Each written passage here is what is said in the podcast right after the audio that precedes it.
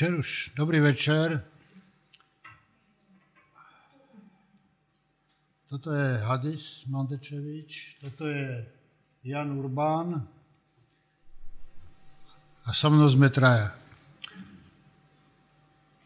A sme každý úplne iný.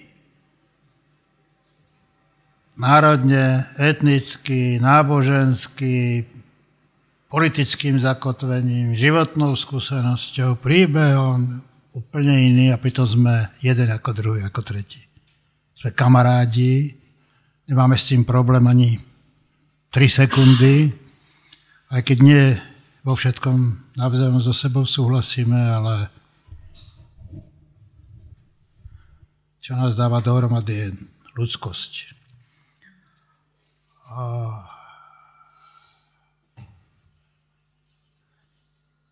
Povedal som, že máme každý iný životný príbeh. A ten príbeh formujú okolnosti, do ktorých sme sa narodili a v ktorých sme žili a žijeme. Tak za som prišla vojna. Tam, kde žil. V Bosne. Porozprávam vám o tom. A Honza Urbán je zvláštny týpek. On za tom vojnou chodí tiež nám porozpráva, čo k tomu vedie. To som aj ja zvedavý. Ja taky. No a ja tu nebudem fungovať ako rozohrávač. To slovo moderátor nemám rád. Ani moderátorov nemám rád. Hadis, keď sa povie vojna, pre teba osobně. Rozprávaj.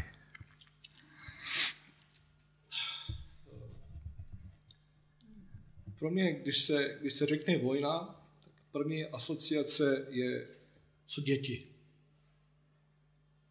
Protože zažil jsem Sarajevo během začátku války, jako, že eh, co znamená, co znamená pro děti válka.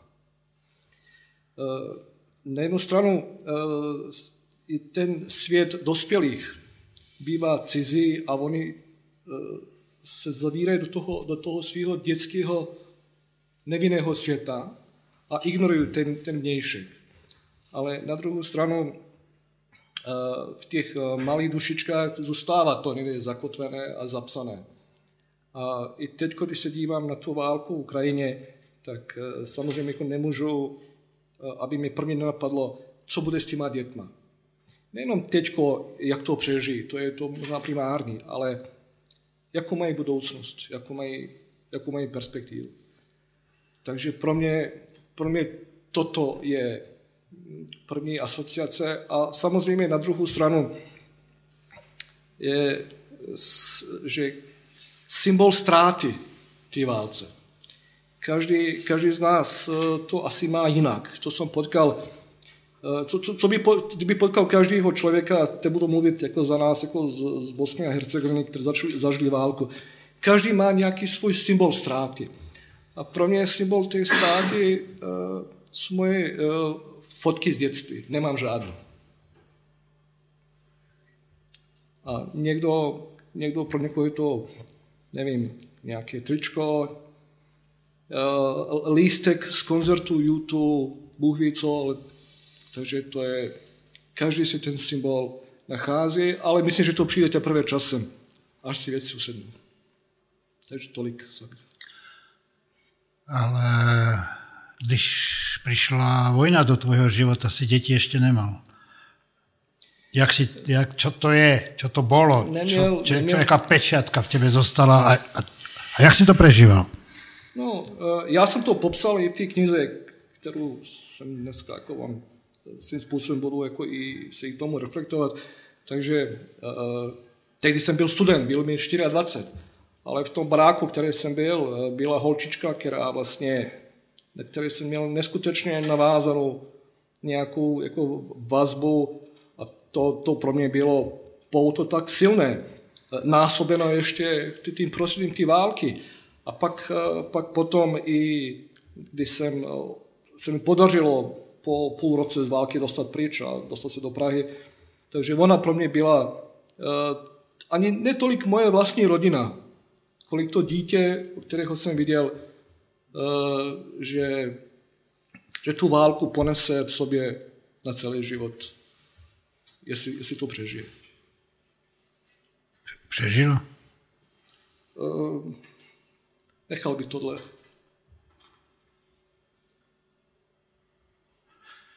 Jasný. Já s Hon, Honzo, Honzo, Honzo, my sa poznáme už sakramensky dlho a som do dneska nepochopil, čo, čo, čo to je, že ty chodíš do tých oblastí, kde sa umiera, zabíja. Čo to v tebe, čo ťa tam púdí? Mm, to byla uh, Moje reakce na uh, rok 89 a to, co následovalo, včetně rozpadu republiky, ale to už začalo tím, že já jsem odešel z politiky a, a byl jsem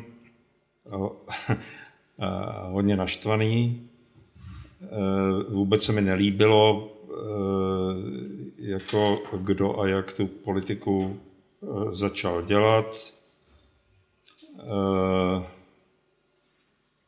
A snažil jsem se hm, pochopit jednak, co se děje ve mně. Já jsem byl hm, součástí toho takzvaného disentu a Uh, mm, skončil jsem prostě uh, vypálený, protože dnes cítím zodpovědnost za smrt dítěte a smrt svého otce protože moje rodina byla kvůli mě různě pošťuchovaná a já jsem věděl, že jsem nežil normální život a chtěl jsem se ho naučit.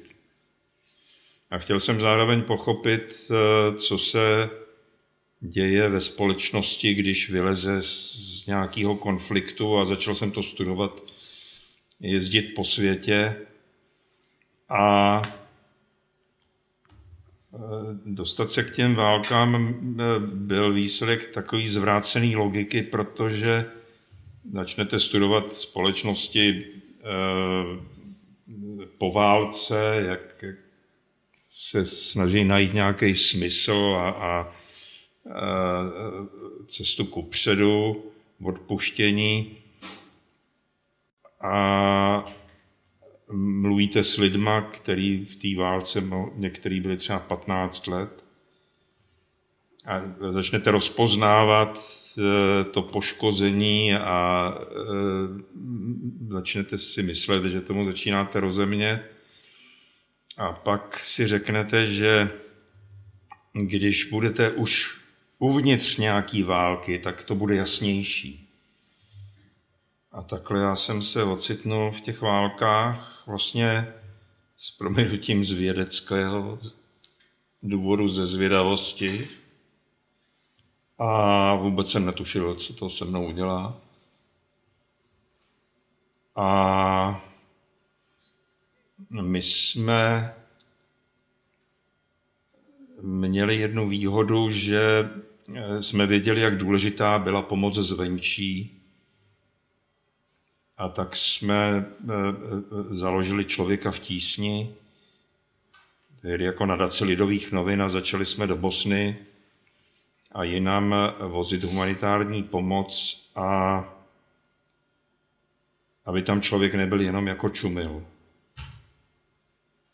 A z toho vznikla taková zvláštní mixtura e, rolí, pocitů, práce, No a nakonec jsem z toho vypadl takhle, jak jsem. Vypadáš Normálně, tak na první pohled. Zakázali mi, abych se oholil dneska ráno.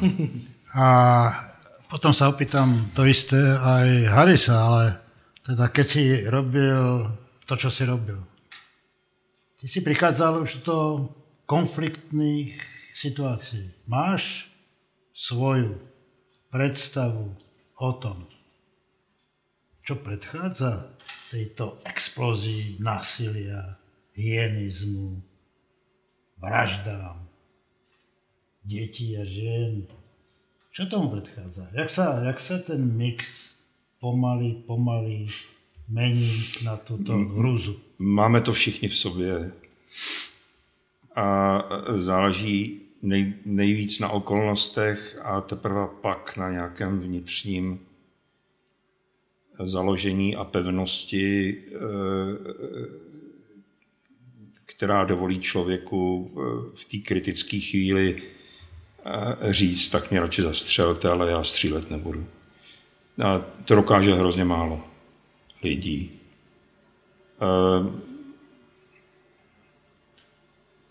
90, já nevím kolik, ale naprostá většina eh, chlapů, dejte jim uniformu, dejte jim eh, zbraň, velitele a za chvíli budou střílet. Už jenom proto, že se bojí. A je téměř nelidský se tomu zapřít. A potom eh, eh, vás eh, ty výbuchy, střelba, mrtví kamarádi jenom utvrzují v tom, že jiná cesta není.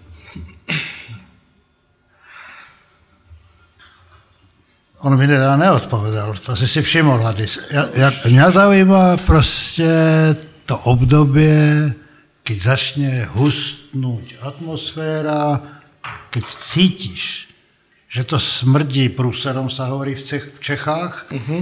ale ľudia chodia normálne do krčmy, do práce a naraz buch. A naraz buch. A ty máš konkrétnu skúsenosť z prostredia, kde si žil. Skús popísať, čo to je, jak to vyzerá, jak to vonia a smrdí. No, za, za prvé, jako to nesmrdí stejným způsobem všem. To je jako, asi na tohle máme všichni eh, odlišný čich. Eh, přiznám se, že jsem patřil k těm, který eh, na to měl úplně ucpaný nos a nic necítil.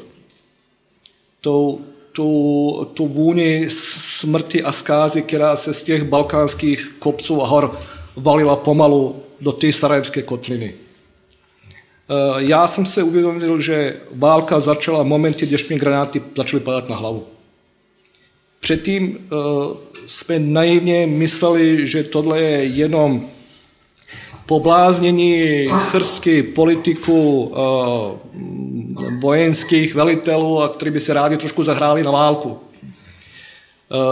Já myslím, že nemusíme chodit daleko.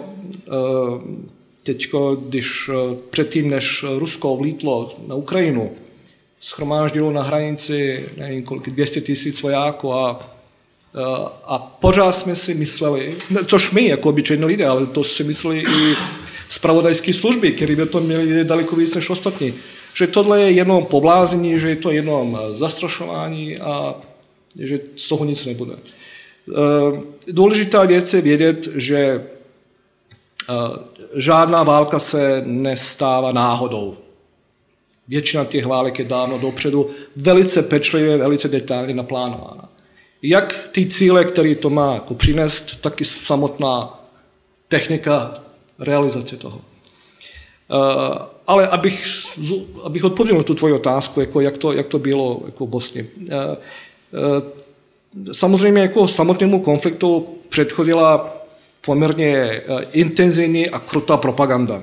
Tak, a ta propaganda měla za svědomí docílit toho, co popsal, co popsal před chvíli Honza, že u lidí vyvoláš, když ho vyzbrojíš, dáš mu uniformu, velitele a ještě pocit ohroženosti. To je to, jako, co se u nás odehrávalo, na čem ten důraz na začátku byl nejsilnější. E, například já si, já si pamatuju, že první, první takový jako náznak, že to půjde špatným směrem, bylo, když v Bosně a Hercegovině vysílače, televizní vysílače obsadila jugoslávská armáda, která z velké části byla kontrolná Srby, že vypla vysílače a začala vysílat pořád jako z Bělehradu. Srbské zprávy, kompletně jako kdyby ho tady vypli první vysílač a přepojili tam na, na Německo, Maďarsko, cokoliv jiné. A, a to je jeden krok, ale co, co tam říkali, jaká byla ta hnusná propaganda, tak eh, tohle, to, tohle už jako samozřejmě bylo jenom katalyzátorem. A pak eh, se to začne reflektovat i v tom obyčejném životě. Najednou začne to jako, že s kamarádima, kterými jste si byli blízcí a měli jste podobný stejný názory na nějaké hodnoty, tak najednou tam začnou jako zaznívat disonantní tóny a neúplně stejně se díváme na věci, o kterých jsme si mysleli, že představují jako základ lidské chování, demokracie, lidských práv, čestnosti. A, a pak je jenom otázka, kdo se, kdo se dřív dostane k zbraní. Tak to bylo u nás. Kdo se dříve dostane k zbraním? No, jako, kdo se dostane zbraní, nebo kdo se dříve dostane do té uniformy po toho velitele a kdo, kdo, eh, kdo si eh, ochutná ten pocit moci a nadřazenosti. Pak se z lidí stávají zvířata, to věřte tomu, že tak to je.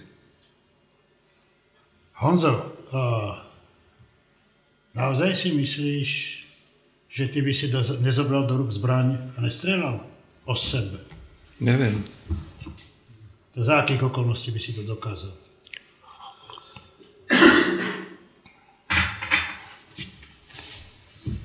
Uh,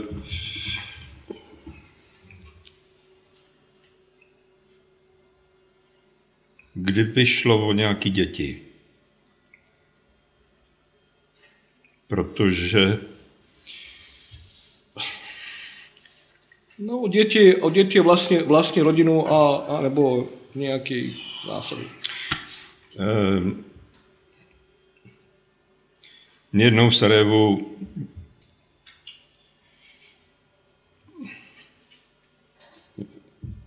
umřelo v ruce dítě.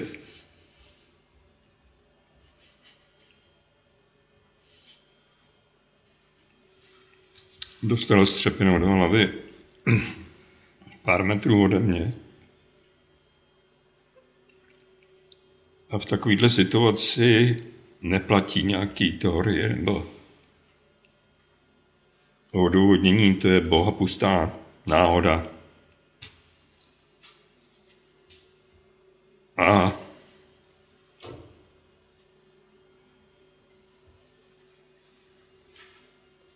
a od té chvíle si myslím, že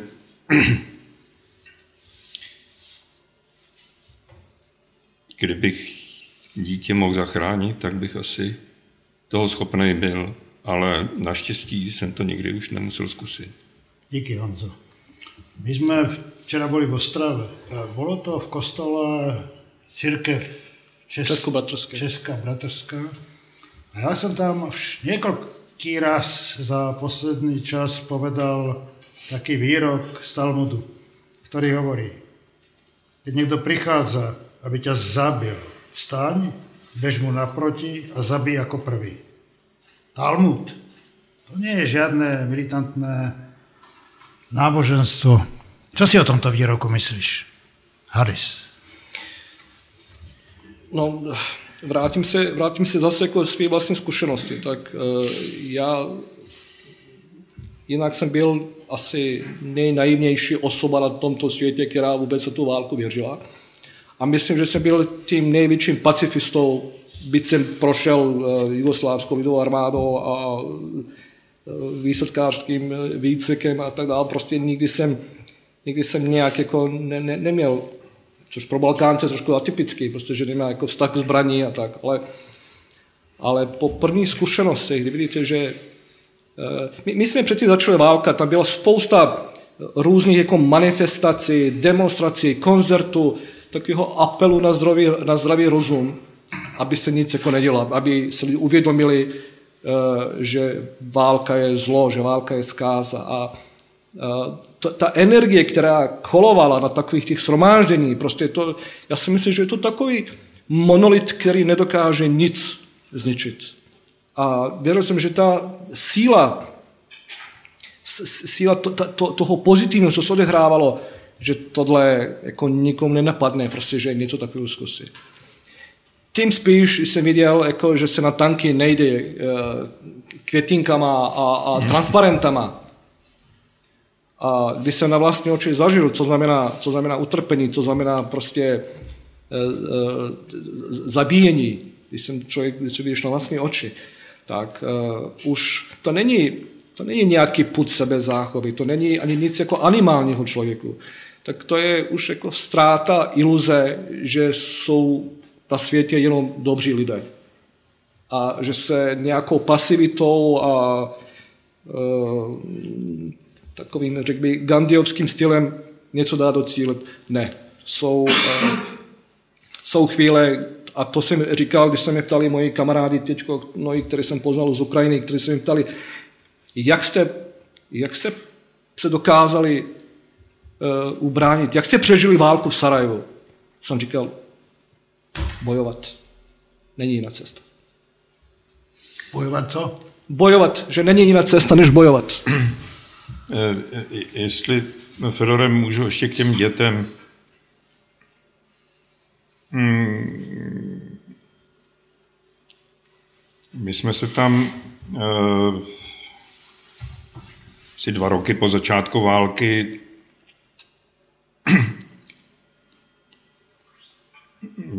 jsem tam byl asi eh, na měsíc a uh, bydleli jsme vedle uh, tří amerických dětských psychologů který tam přijeli v, a, a měli eh, zjistit, jak, jak, jaký vliv ta válka má na, na děti.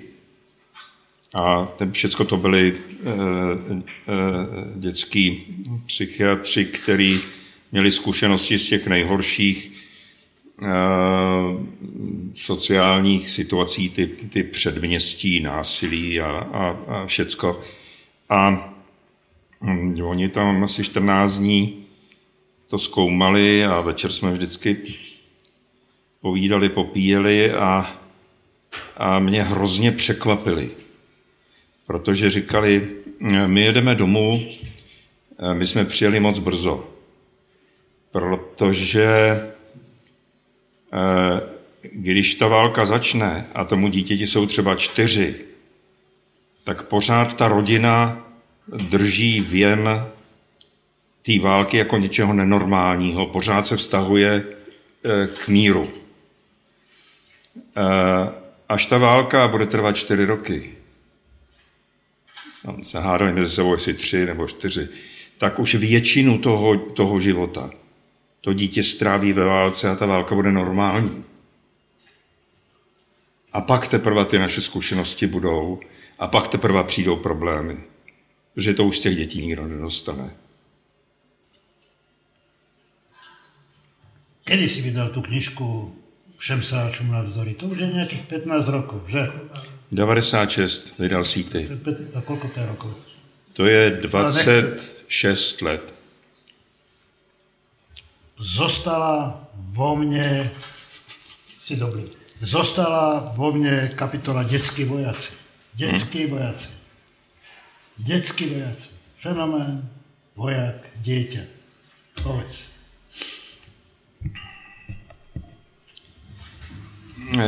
Děti jsou eh, nejsnadněji manipulovatelný s proměnutím materiál. Eh, používají se eh, ve velké míře od druhé světové války, teďka trošku míň, ale v v,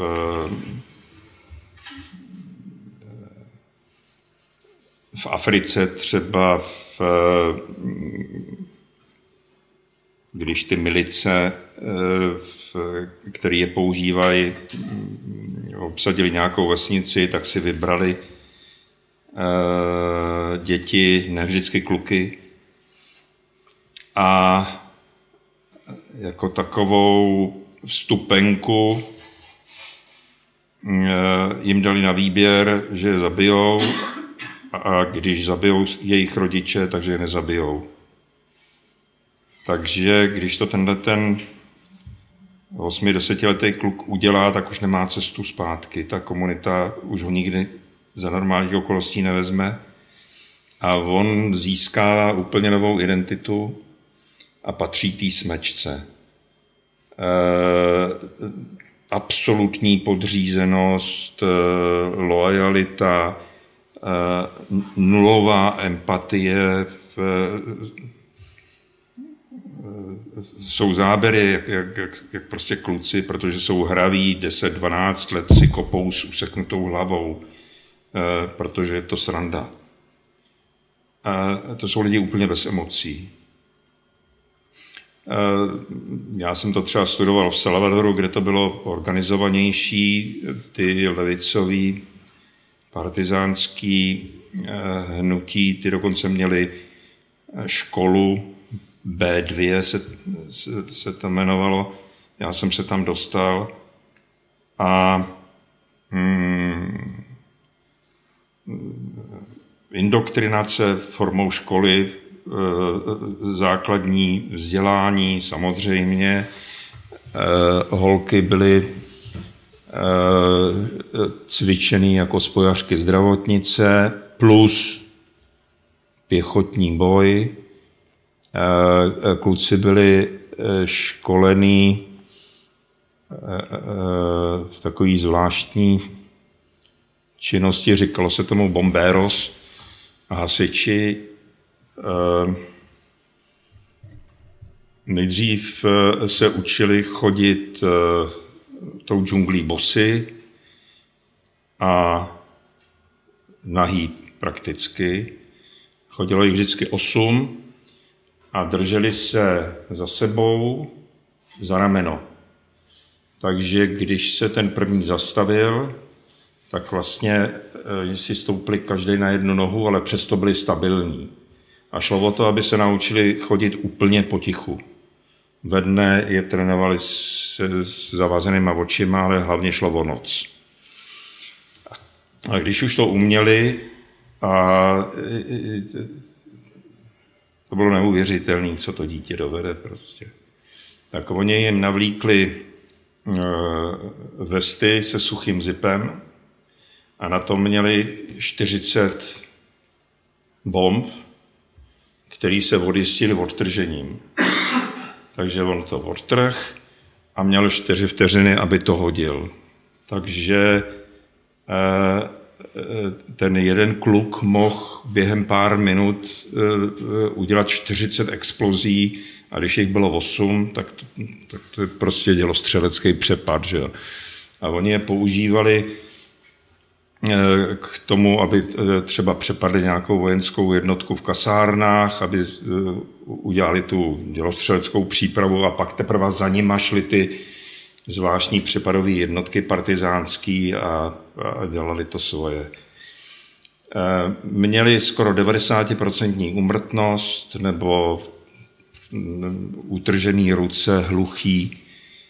E, já jsem mluvil s některými, kteří to přežili a byli zničený psychicky mimo jakoukoliv možnost záchrany. Protože ta válka pro ně byla normální. Oni eh, neuměli mír. Já jsem za jedním měl eh, do hor, tomu už bylo 18, 19, 20. A ten eh, nebyl poškozený moc, ale on nemohl sejít z těch hor, jemu ty normální lidi připravili nebezpečný, on jim nerozuměl. Uh, on neuměl přejít semafor, na semaforu. Uh, A měl neustále jenom sny, že bude studovat, že bude policista, že bude tohle, tamhle. Ale pořád seděl v těch horách a nebyl vůbec schopný mezi ty lidi dole, dole sejít. Uh, ale tohle třeba v Bosně ne, nebylo. Tak jenom jako to byly výjimky. Uh, ale jsou konflikty, kde, kde se tohle používalo a používá naprosto běžně, prakticky s nenapravitelnýma škodama na těch lidech. Protože já jsem studoval ty, ty projekty e, rehabilitační a fungoval v podstatě jenom jeden soukromý nějaký francouzský projekt. Eh, který pochopil, že ty eh, kluci jsou tak zničený, že musí být zmanipulovaný.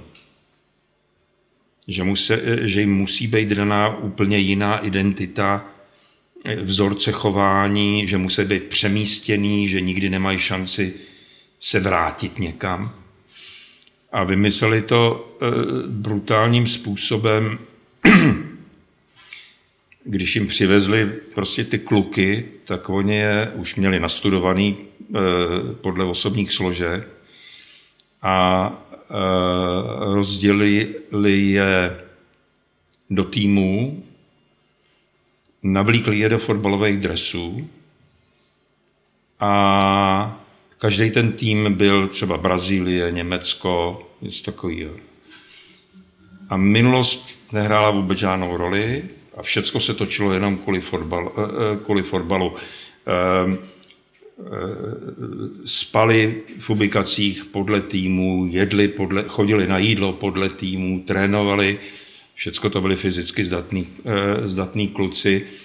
A, a přes ten fotbal, přes pravidla, přes jasný role, trenér, kapitán, já nevím co všecko,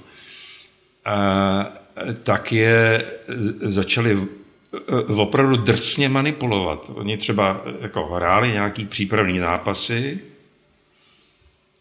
a v poločase ty týmy promíchali. A ty kluci eh, byli úplně mimo, ale jako, protože slovo, slovo fotbal, tak museli hrát. A pak zase na další etapě udělali přátelské utkání s nějakou vesnicí vedle. A e, té vesnici dali jako dar dresy. A najednou se tam objevila taková jako hrdost a, a, a úplně zblbli. Úplně předělali. Velká část z nich skončila u policie nebo v armádě, protože oni opravdu potřebují tu autoritu toho velitele, ale to je nejúspěšnější eh, rehabilitační program dětských vojáků, o kterém vím. Díky.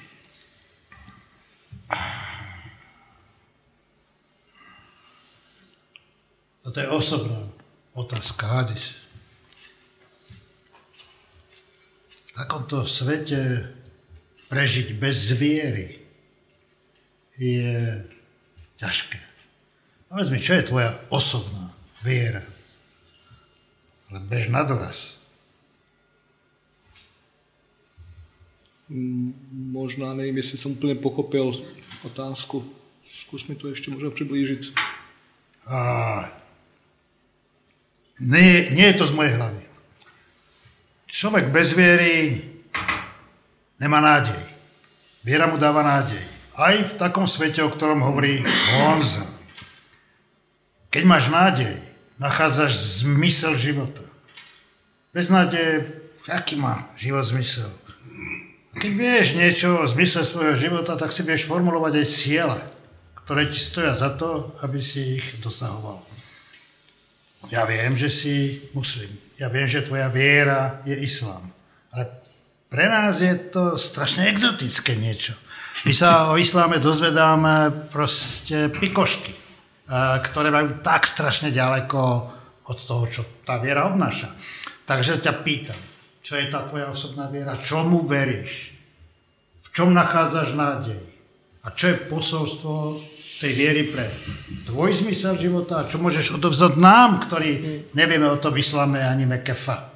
Je, teraz to je lepšie? Jo, jo, děkuju. Uh, tak samozřejmě pro mě, pro mě uh, jako ne nějak extra hluboce a už vůbec ne extrémně věřícího člověka, tak je problém mluvit o, o islámu uh, v rámci té percepce islámu, která tady pánuje. Že jo? Tak muslim rovná se terorista, Bůh je v tom nejhorším, nejhorším jako kontextu zabíjet, obezprávlení žen a tak dále, tak dále. Takže to je takový jako běžný názor, který samozřejmě jako s nemá nic společného.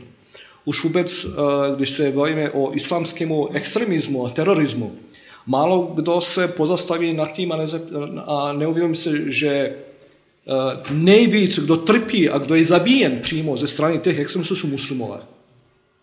Zajímavá, zajímavá věc. Úplně běžný fakt, na kterým se nikdo nezastaví. V Syrii, v Iráku, Afganistánu a tak dále. Takže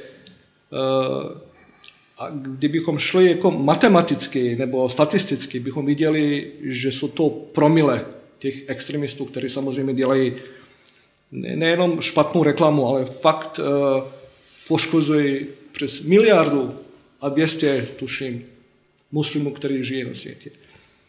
Tak uh, pro mě, říkám, jsem uh, startu nějak jako stigmatizován a většinou tohle téma se i straním nějak o tom, o tom mluvit. Na druhou stranu, eh, pro mě, pro mě víra je, si, si myslím, že eh, podstata každé víry má být dobročinnost, dobrý skutky. Nakonec konců mé jméno bez, tak nějak jako takhle význívá, nebo má, má svůj překlad. A pro mě jako co, co, je, co je víra? Víra je svým způsobem jako ideál, cíl a naděj, ale taky jsou i jistá pravidla, podle, podle kterých se člověk chová. Já tu víru v sobě uctívám, protože mi nestačí světové zákony. Mně nestačí, aby se e, řídil jenom tím, jak je to předepsáno zákonem, a že se chovám tak, aby neporušil nějaký zákon, aby nejezdil víc než 50 protože jako dostanu pokutu, aby ne, nezaplat, ne, ne, neopodli se s nějakou platbou něčeho, protože na to budou penále aby a tak dále, a tak dále, jako aby neporušil to, jako co někdo vymyslel a říkal tomu ústav a zákon. Já potřebuju, mluvím samozřejmě jako za sebe osobně, potřebuju, potřebuju pravidla a předpisy, která, za kterými nečeká žádný postih na tomto světě nebo že eh, spíš někdo tomu říká morální kodex, nebo, nebo mm, eh, mravnost a tak dále. Prostě mít v sobě eh, pravidla a způsob chování tak, aby se neprovinil k nějakým univerzálním hodnotám. A, tom, a to celé by to mělo vést tomu, aby, abych já byl lepším člověkem. A to je pro mě podstata. Je rozdíl pak mezi vírou tvou, křesťanskou, židovskou? Co je to signifikantní pro tu tvou víru? Eh, A jiné. Eh, rozdíl je, rozdíl je jenom technikální. Mě se jenom můj syn zeptal, eh, jaký je rozdíl mezi islámem a křesťanstvím například. Já jsem říkal, ty máš tady kamaráda Kubu, to je to nejlepší kamarád, ty fandí Slávy, Kuba, Kuba fandí Spartě. Takže oba se o, o těch, bavíte se o zápasech, bavíte se o hráčích, uh, fandíte každý svýmu týmu, ale přesto jste nejlepší kamarádi. A taky to i s vírou. To je uh, v té knižce, um, tam mám příběh holčičky, která mi to vysvětlila, ještě v Sarajevo během války, když jsem se taky ptal na víru. A ona mi říkala příběh, který je říkal imám v mešitě, že otec měl tři syny a jeden prsten. A on nevěděl, komu z těch synů ten prsten věnovat, aby se ti ostatní nenaštali nebo neurazili, nebo aby se necítili nějak nerovnocený. A nechal udělat ještě dvě identické kopie. a rozdal to ke každému, každému z těch synů a oni celý život žili spokojeně a každý si myslel, že má ten originál u sebe. Já myslím, že to, jak to dítě to popsalo, nikdo líp to nemohl. Díky. A tvoja věra je jaká, Honzo? uh, podle nálady. Je to je ale. Uh, mm, když je mi zlé, tak žádnou víru nemám a držím se naděje. Odkud ji čerpáš? Uh, Když nemáš žádnou víru. to je ve mně. To je...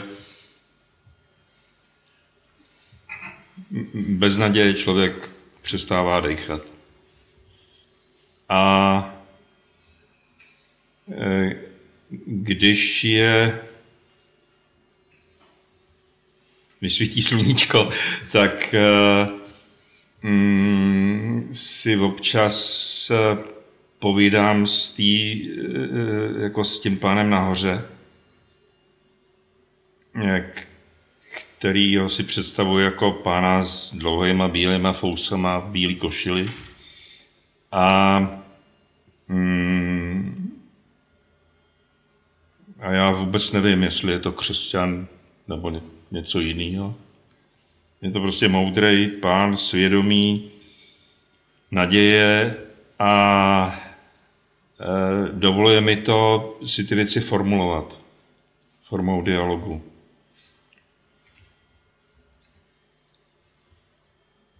A v, říkám to opakovaně, e, kvůli tomu jsem zjistil, že e, národnost vůbec e, v tom nemůže hrát roli. Proto k pobavení kamarádů se vždycky v těch debatách jako e, Češi, Slováci, Němci, Maďaři, Rusové, tak se prohlašují za Etruska.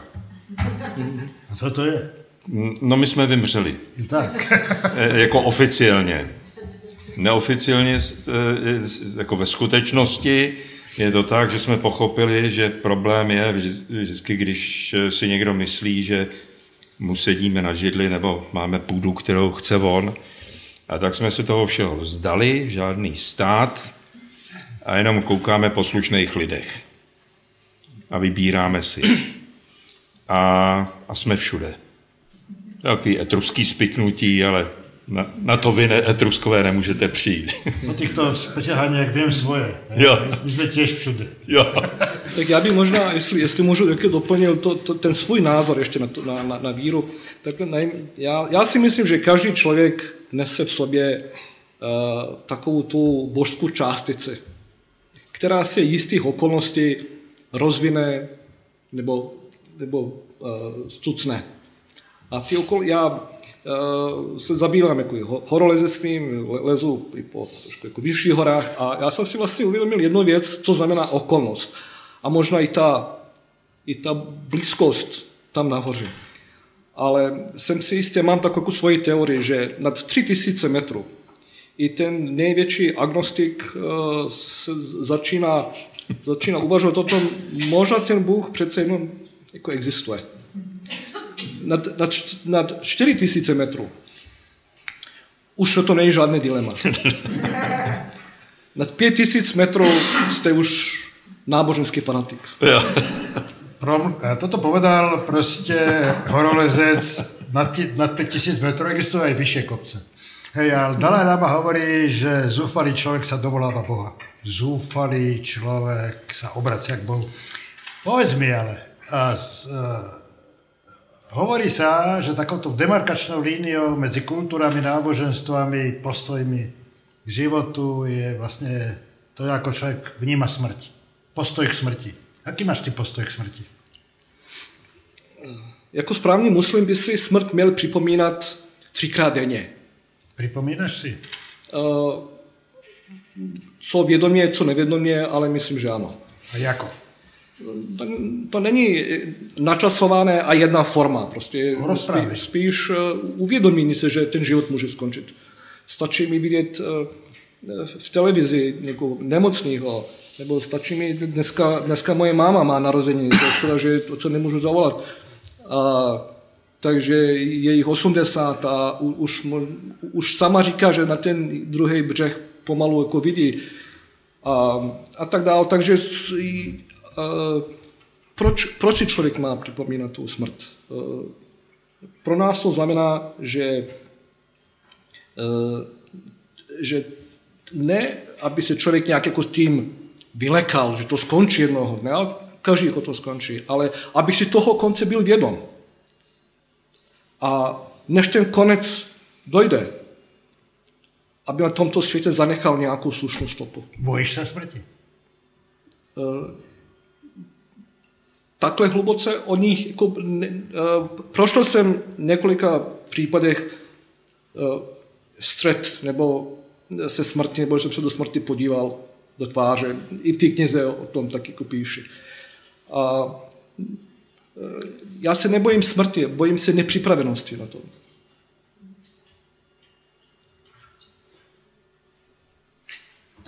Rovnaká otázka. Uh, uh,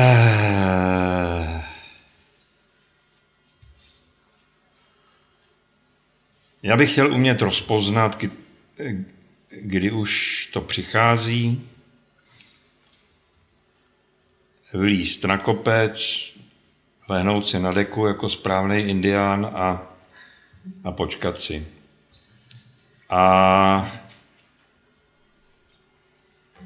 protože jsem se staral o několik blízkých lidí při jejich umírání, často dlouhým, tak eh, bych hrozně nechtěl umřít v nemocnici. A, a kdyby ten nahoře dal a e, zůstala mi jasná hlava do konce, tak to by byla velká krása. Ale mělo by to být v přírodě a předtím bych se měl být schopný rozloučit s lidma, který mám rád a s rodinou, s dětma. A tak jako si spokojeně odejít, to by bylo hezký. A ty si mi připovedl těch indiánů, tak já, neberte to, že jsem být na stěru vtipný, ale byl taky film Malý velký muž, ano. tam taky indián usudil, že tady šel čas smrti i vyšel na kopec, lahol si a začalo pršet. No. Tak se zdvihl a šel To je můj velký, pří, to je můj velký příklad. Dneska není dobrý den umírá. Dneska nebo, kdyby nepršalo, tak tam zase. Tak toto by chceli povedať tej, ne, ne, ja som nič nepovedal, Honza a Hadis, a teraz je rada na vás, aby ste nám dávali inteligentné otázky na to slovo inteligentné dávám dva vykličníky, aby ich nebolo veľa. Můj profesor na střední škole taky říkal, když skončil lekce a teď nechával prostor jako pro, pro dotazy, tak říkal, jestli neuslyším aspoň tři dotazy, vlastně pustím ven. Toto je B, toto je A, toto je B, tak se pýtajte.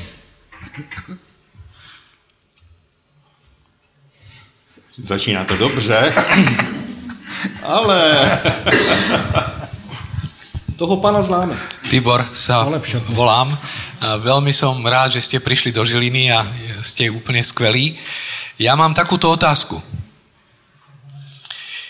Hrozy prvej svetovej vojny a zvlášť druhá svetová vojna, holokaust, e, vniesli do ľudstva niečo, čo spôsobilo zemetrasenie kontinentálnej filozofii 19. storočia. A všetky tie osvietenské a humanistické koncepty sa zatriasli a filozofii boli úplne na kolenách, lebo holokaust to zmiatol zo zeme. Myslíte si, že genocídy typu Bosnia, Ukrajina spôsobuje zemetrasenie európskeho myslenia, za tých 50-60 rokov, čo sme snili, čo sme si mysleli ešte pred 20-30 rokmi, že nám Ukrajina nastavuje zrkadlo, v ktorom vidíme, že tak toto nefunguje, toto nefunguje, to, mysleli sme zle, musíme mysleť inak. Čo si myslíte o zemetrasení vo filozofii? A prípadne, že akým sme, čo sa stane? Že akým, že čo, čo, čo to s nami spraví? Ďakujem. si nám asi 17 otázok v, tej, v tom krátkom vstupe. Ale počítáme to ako jednu, ako pozor. Považujeme to za jednu a z tých 17 asi 15 nemá odpovede, hej. Tak na tie, čo zostávajú, začneš Honzo ty, mm-hmm. potom hadneš ty a potom to najmudrejšie poviem ja. No, tak to je, hele, to víš co, tohle, tohle bylo ryze jako takhle filozoficky intelektuální, na to se netroufám, to je jako tvoje parketa. Takže to... Honzo, Honzo, Honzo má prvé slovo. Uh,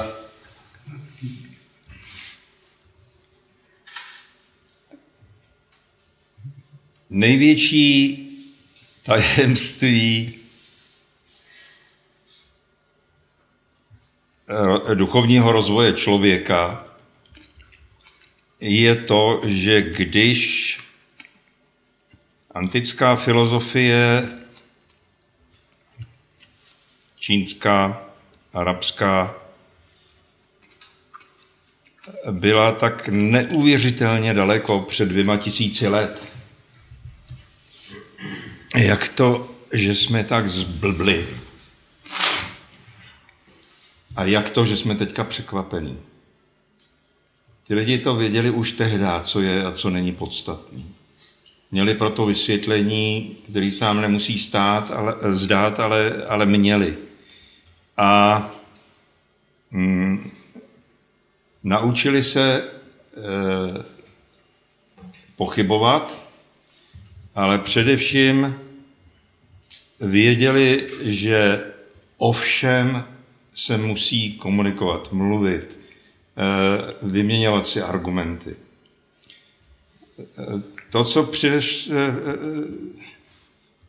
ty 2000 let mezi tím jsou vyhozený z okna. Protože my jsme si neuvědomili, jak nás poznamenají změny technologií.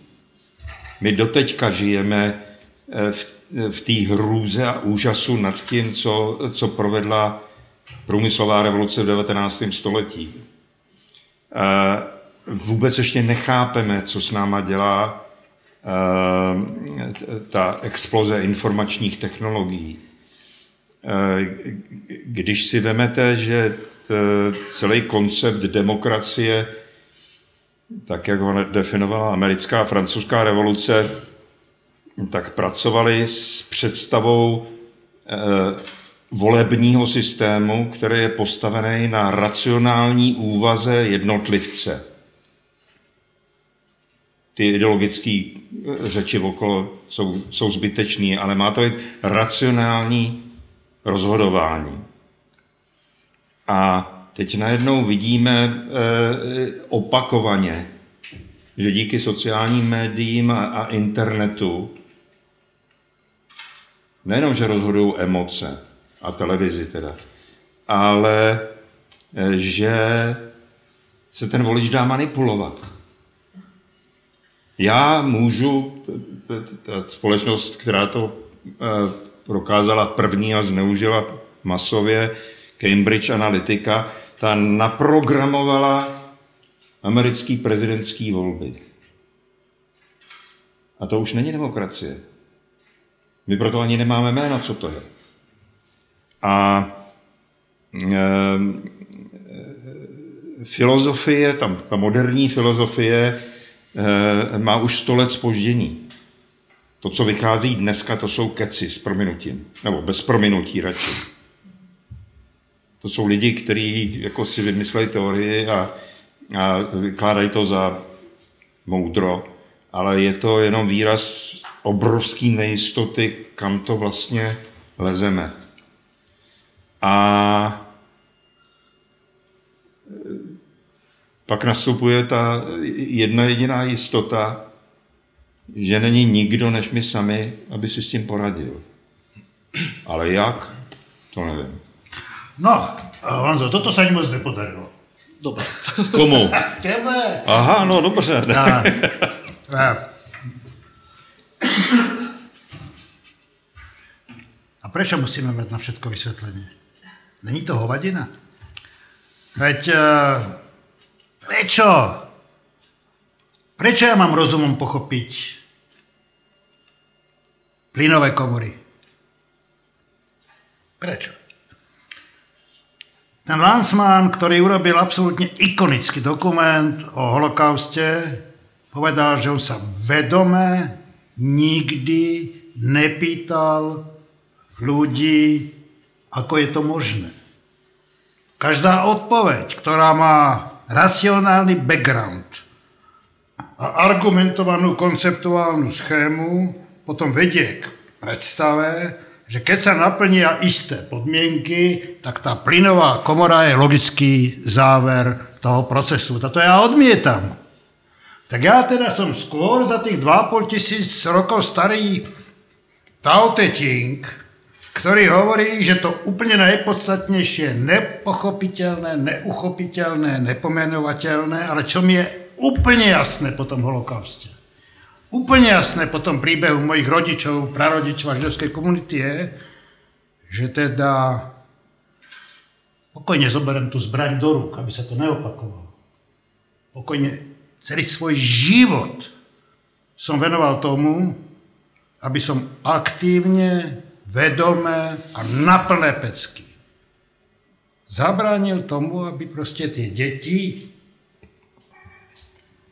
umierali alebo sa stali detskými vojakmi. A, čiže to je proste misia, ako, ako ju chápem, ale keď som povedal toto, aby to neznelo príliš pyšne a sebavedome, tak vám môžem povedať naprosto úprimne, že som robil hovadiny každých 5 metrov. Pretože keď ľudský život má byť akčný, akciou, tak je známe, že človek ide do akcie a reflexia prichádza až potom. Ja keby som si mal urobiť zoznam svojich omylov a blbostí a životných karambólov, tak by som by mal trikrát toľko alebo 5 krát toľko stran ako tá tvoja kniha. Hades, hej.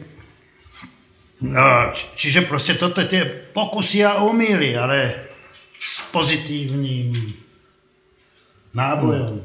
Neublížiť, pomôcť. Neublížiť, pomôcť. A víte, to robíš celý život takto.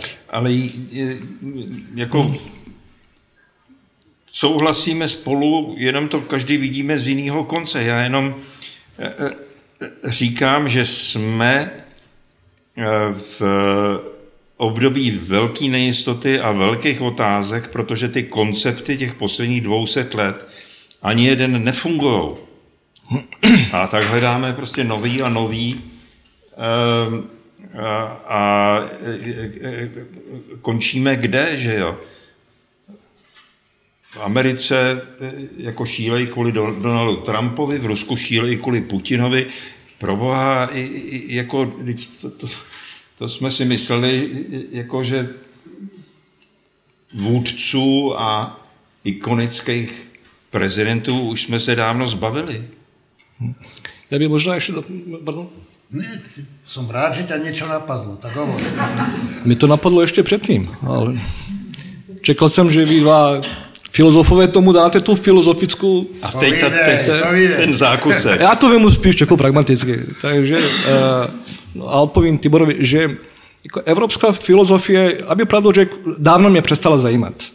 A moc, moc na to nevěřím. A myslím si, že Evropa krom x další krizi, které prožívá, prožívá i tu filozofickou taky, že prožívá eh, líderskou krizi. Já nevidím žádného, žádnou významnou osobnost na politické scéně v Evropě. Takže eh, co jsem do posud viděl, a co možná a zase budu se odkazovat i na válku, na válku v Bosně, to je, to je ta evropská, budu tomu říkat evropský hedon, hedon, hedon, hedonismus. hedonismus spíš než lehostejnost. I když to taky tomu nemělo moc daleko. Jestli tohle, co se teď děje na Ukrajině, eh, pomůže aspoň tomu, aby se Evropa semkla a probudila z toho svého, z té letargie a, a, a ty hluboké zóny komfortu, která, která byla tady nastolena za poslední 30 let, že si uvědomíme, že to, co máme, stejně jako ta svoboda, což je dnešním tématem, že není samozřejmost. A že se z lidech proboudí to uvědomění, že to, co máme, můžeme snadno ztratit a že tohle není samozřejmost, tak ten efekt, byť takhle uh, krvavě vyvolaný, bude něco pozitivního, co se, co se Evropě odehraje. Ještě dvě otázky kým odídeme do Prahy. Tu nějaký hamblivý, poslal to písomně, ale ta otázka je z internetu. To je na internete toto? Lesako mají bahady. A otázka znie, nakoľko bola úspešná terapia pri riešení posttraumatickej stresovej poruchy ako u detí, tak u vojakov, ktorí prežili vojnu na Balkáně. Lucia Faltinova se pýtá. Hovor. Děkuji za otázku. Eh, já jsem před nějakou dobu, možná 10-15 let na zpátek, eh, jsem hodil na psychoterapii. Eh, ne, že bych tam něco zrovna tak akutního bylo, co by som potřeboval řešit, ale nicméně jsem v sobě cítil, že tam něco jako ne, nerezonuje tak, jak by mělo. Tak bylo to spíš možná i moje zvědavost a tak dále, že ta zvědavost mi otevřela oči, nebo spíš ten uh, skvělý terapeut, za kterým jsem hodil a říkal mi, uh, hady si, vy si tu vaši válečný, válečnou traumu ponesete do konce života. Jednak mi, jednak mi pomohl v tom, jako když se člověk uh, ponoří hluběji do sebe, že to, co bylo na povrchu, co jsem já nepovažoval za tak jako extra nějak eh, zásadní nebo, nebo problematický, tak se ukázalo, že těch vrstev je tam poměrně dost. A eh, říkal mi věc, která mě trošku tenkrát jako zneklidila, a říkal tak, že si to zřejmě do konce života ponesu, to, to trauma, a můžu být jen rád, kdyby se to vertikálně nepřeneslo na moje děti. A přiznám si, že i ta knižka, kterou jsem napsal, je tak trošku něco, co by mělo předejít eh, mým, mým dětem je jako především věnována, stejně jako všem imigrantům, uprchlíkům, válečným utečencům. Přesně tak, aby, aby tohle, uh, aby tohle nějak jako odhalil, aby, aby to celé jako popsal a vzal to nějak jako z té lidské stránky, aby se ta trauma uh, vertikálně nepřenášela. A dotaz ještě směřoval tomu, kolik to pomohlo ostatním. E, samozřejmě to individuální, možná Honza to ví víc než, než já, ale e, furt platí tohle, bohužel válka je natolik zásadní a destruktivní, že málo koho zanechává bez nějakých aspoň menší míře následků. Díky, ale buď osobný. Ne, to je jako naopak. Eh, neznám poslední eh, výzkumy, ale po desítky let 40 eh, amerických bezdomovců byli váleční veteráni.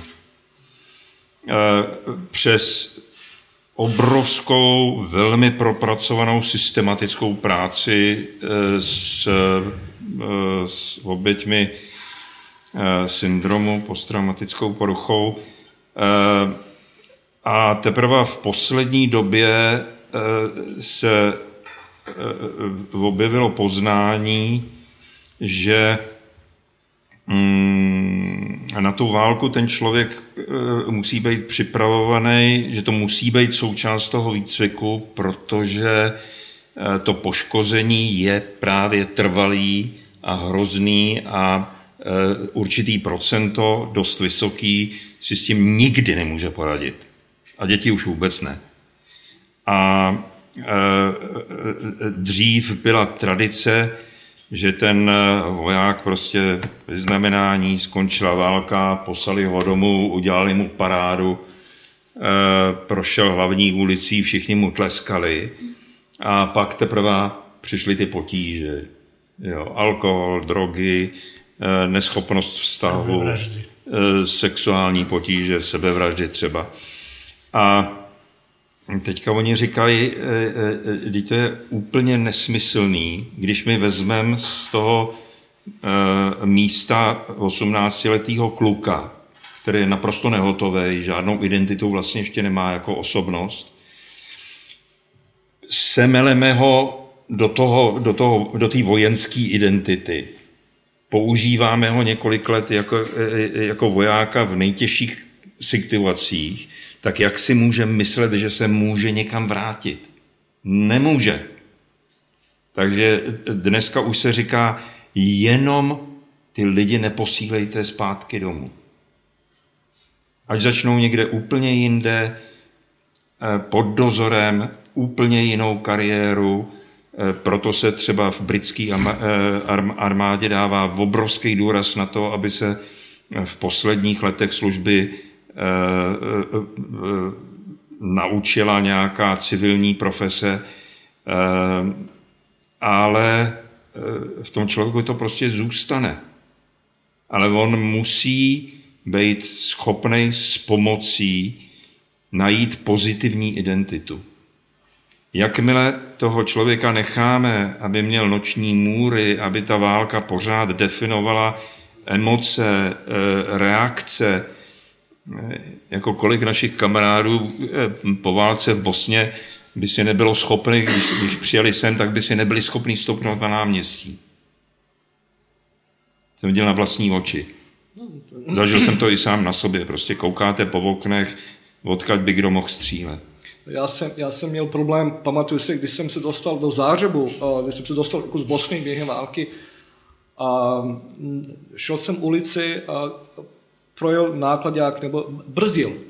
A takový ten piskot, e, piskot těch kotoučů brzdových strašně připomínalo piskot padajícího granátu, no. takže jsem skočil někam jako za nějaký kontejner, eh, že člověk už funguje tak instinktivně, že už tu realitu nedokáže úplně racionálně jako uchopit. Já jsem ještě můžu, když se chtěl osobní, eh, taková komická příhoda. V únoru 90, já jsem byl jako velký zvíře politický, že jo, a jel jsem do Londýna a Eh, nějaké jednání a eh, v, požádal jsem, jestli, by mohl, jestli bych mohl navštívit Amnesty International, protože jako, když hrozili potíže, tak se za mě postavili a, a hodně mi to pomohlo. A rok předtím je Turecko nějaká teroristická skupina eh, jim vyhodila do povětří kanceláře a oni si postavili jako nový, krásný, prosklený.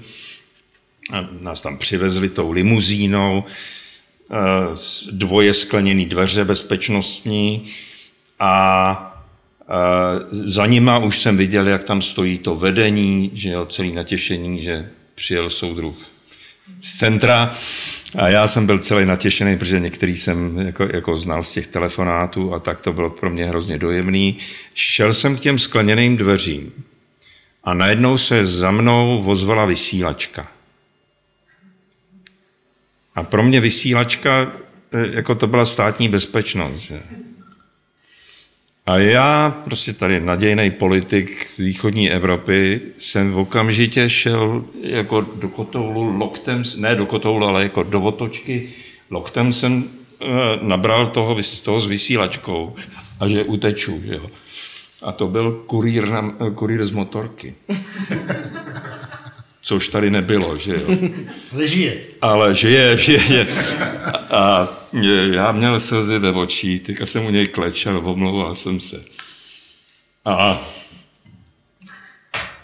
a nejhorší bylo, že, že ty čtyři lidi za tím sklem měli vytřeštěný oči, ale v okamžitě věděli, o co jde, protože tohle byly jejich denní, denní chleba.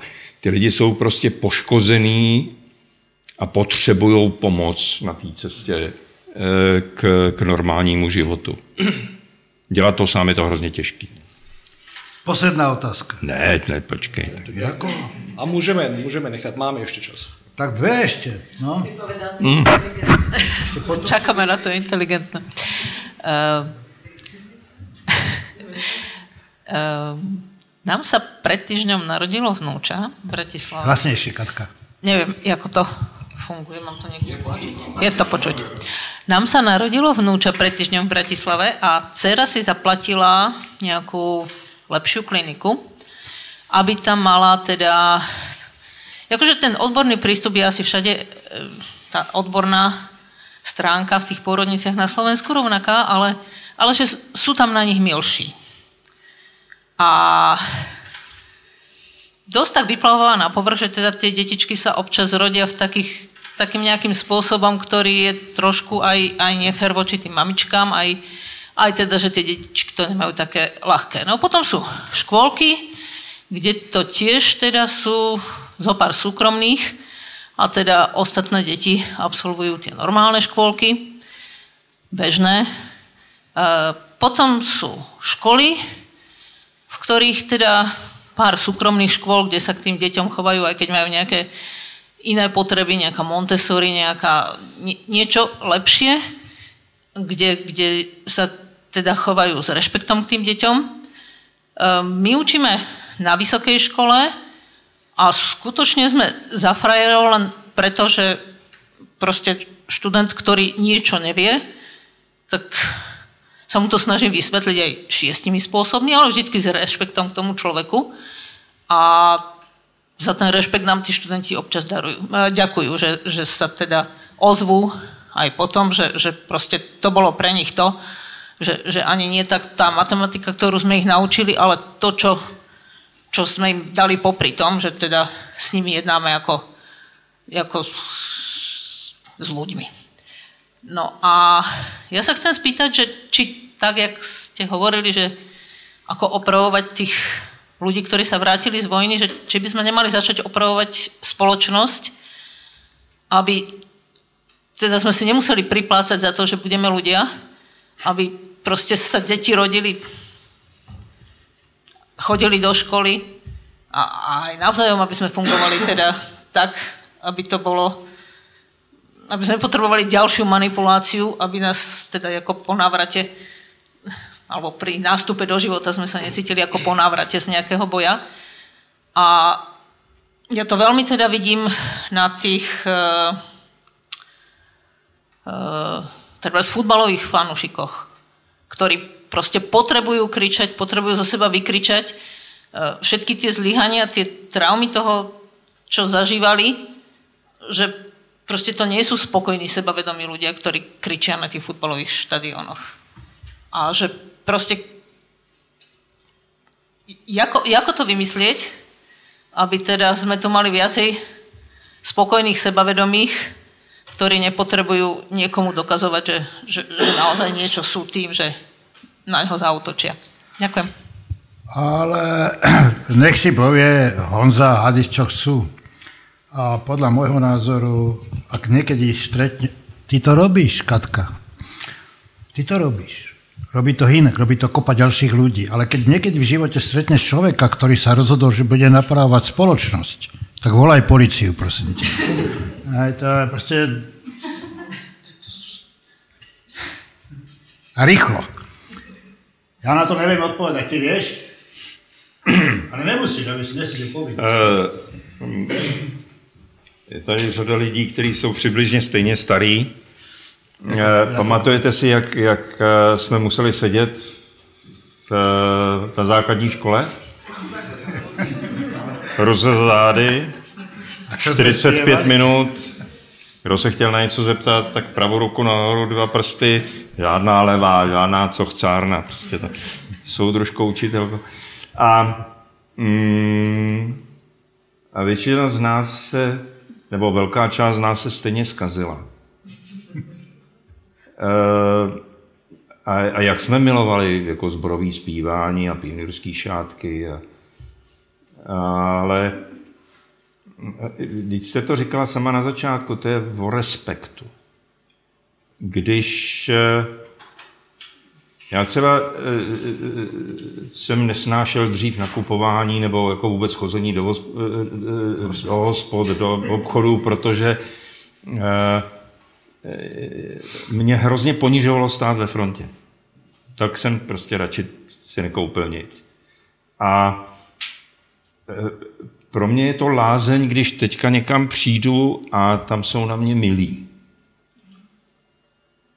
Velkou část života jsem jako trpěl tím, že na sebe lidi nejsou milí.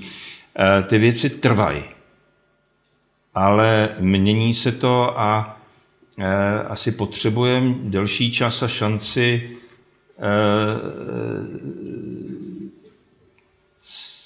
si umět, na, ne, se umět naučit být na, sebe, být na sebe slušný a pak to sebevědomí z toho roste, protože to dítě se necítí ohrožený, trestaný a není potřeba opravovat svět a volat policii. Chceš tomuto... Ne, ne, já bych si nepoušel. Ne, Jednoduché témě něco povedat? Ne. Pos...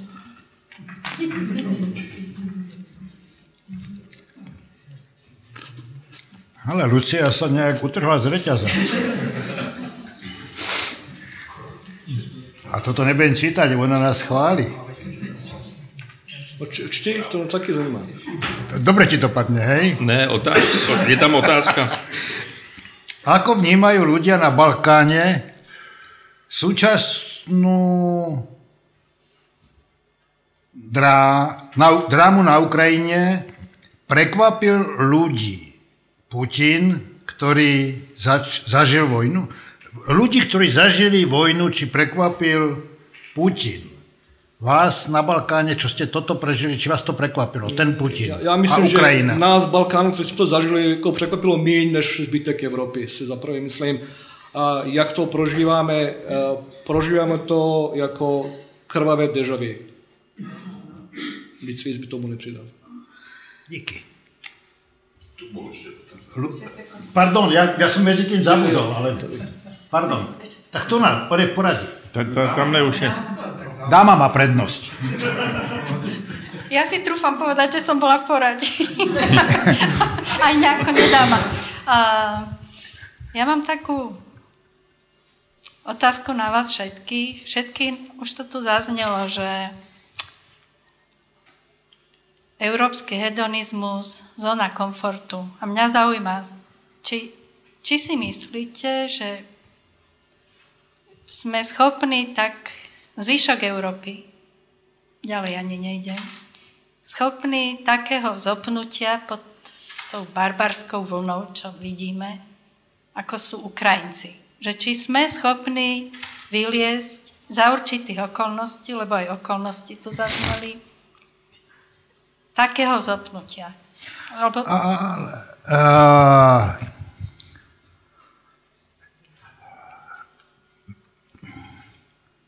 veď ja nič iného okolo seba nevidím. Ja tomu ani nehovorím bublina. Proste medzi ľuďmi, s ktorými ja sa stýkam. Ja sa stýkam s ľuďmi, ktorí rezonujú istým spôsobom s mojim nazeraním na svet. Ja nič iného nevidím ako obrovské vzopetie. Veď všetci moji kamaráti a kamarátky nech bývajú akokoľvek. Majú doma Ukrajincov, majú doma deti, majú doma matky. Ja keď som išiel senka, mi písal kamarát, jeden novinár, veľmi dobre sa poznáme, zobral si k sebe rodinu a malé deti a, a je... A toto chcem povedať, to podstatné. On nemá pocit, že im niečo dáva. On má pocit, že dostáva. Že si vzájomne dávajú. Mám kámoša migranta z Ukrajiny v Prahe, ktorý žije z ruky do huby, ale nielen, že si z toho hlavného nádražia prinesie celú rodinu, a keď pocítili, že tá Praha není to pravé orechové, tak im vybavili pod Mnichovom zamestnanie, ubytovanie a už keď tam bývali a pracovali, ešte sadli do auta im odniesť proste šaty a, a prachy nejaké. To, čo ja vidím, je úžas, zopetie, a čo viac chcem vidieť, to mi to stačí. Na druhej strane, kaviareň, do ktorej som chodil 5 rokov, odkedy bývam na Žižkové, tak stačilo, aby majiteľka tej kaviary povedala, a pre, pre mňa je najdôležitejšie, ako sa majú Češi na margo ukrajinskej migrácie. Tak som zaplatil, odišiel a už tam nikdy nevkročím. Hej. Ale, ale čo máme chcieť od spoločnosti iného ako jedno aj druhé? Najprv sa, ja sa musím pozrieť do očí tomu, čo je blbé, aby som vedel, čo není blbé. Nie, Martinka.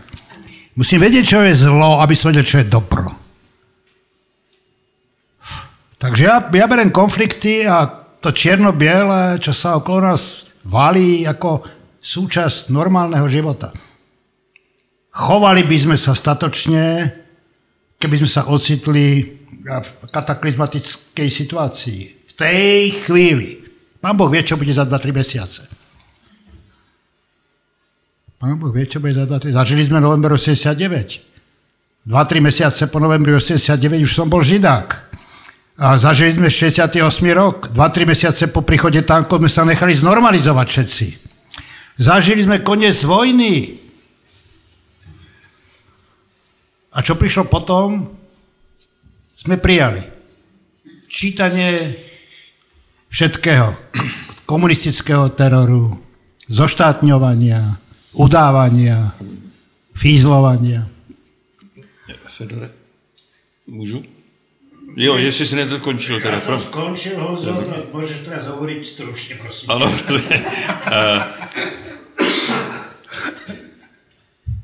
Lidi se projevují ve zkouškách a ty, kteří měli čas na přípravu eh, a i kdyby to byl jenom život v klidu a bez konfliktů, tak mají výhodu.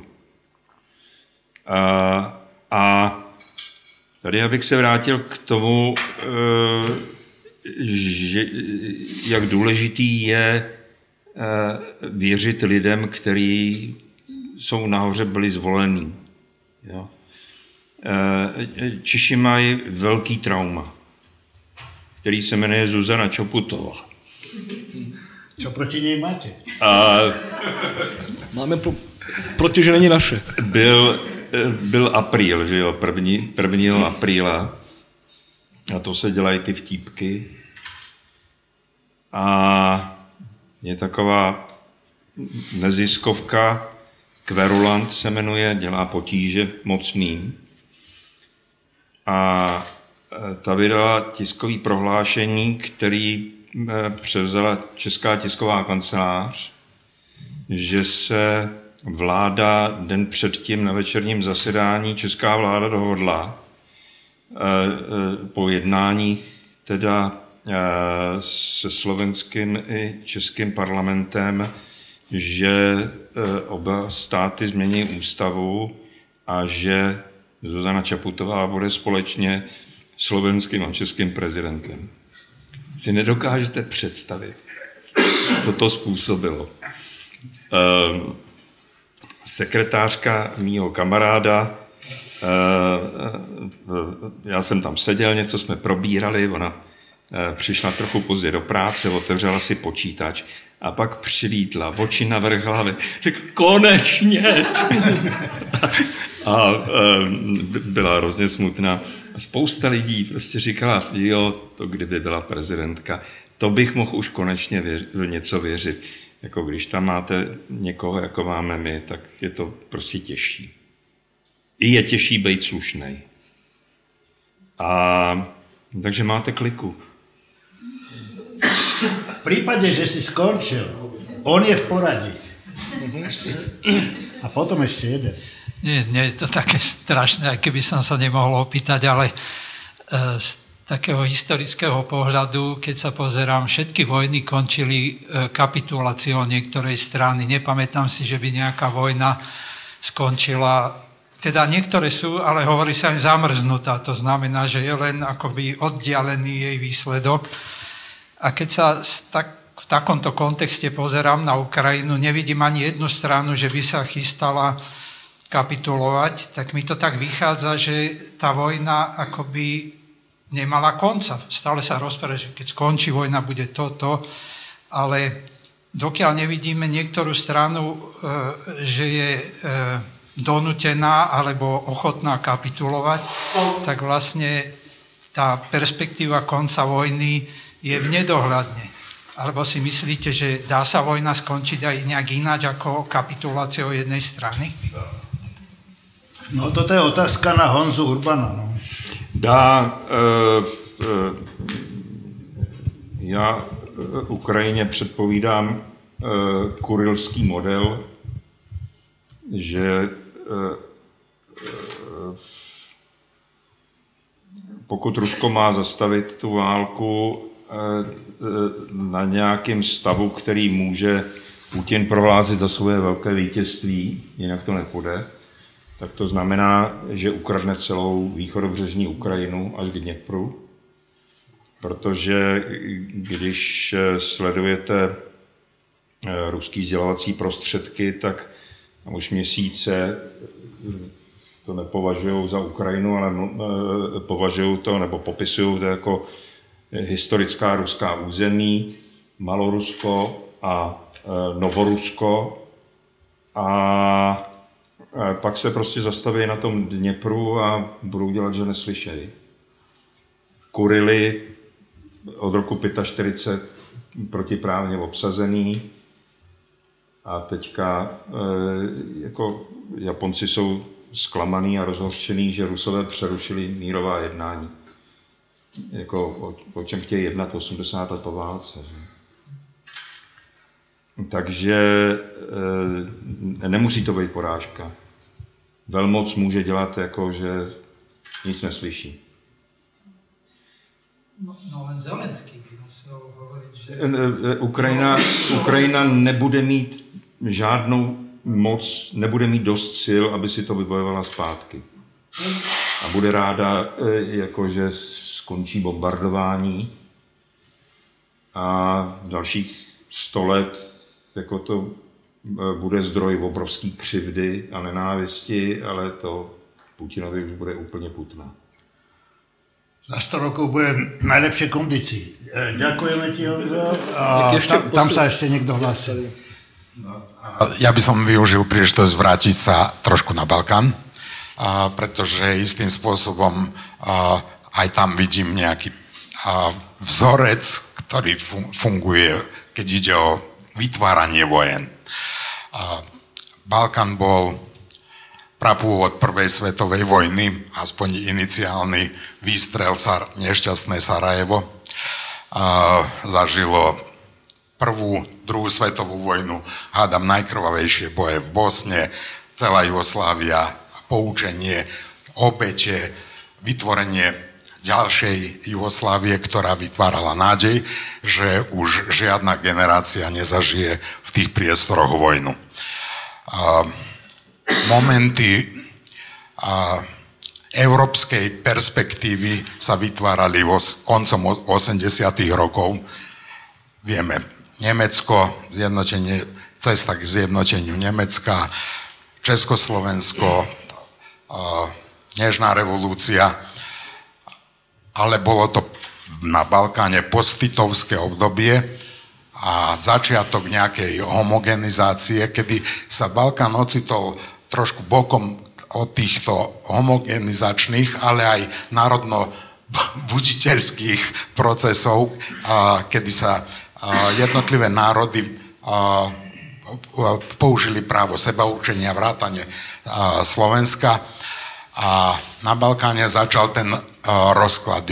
Hovoríme o bývalej Jugoslávii homo politicus začal fungovať v tom najšpinavšom, najšpinavšej forme a vyvolanie ohrozenia. O tom na začiatku bolo ho, hovorenie budenie strachu a homogenizácia národa a kritická hranica počtu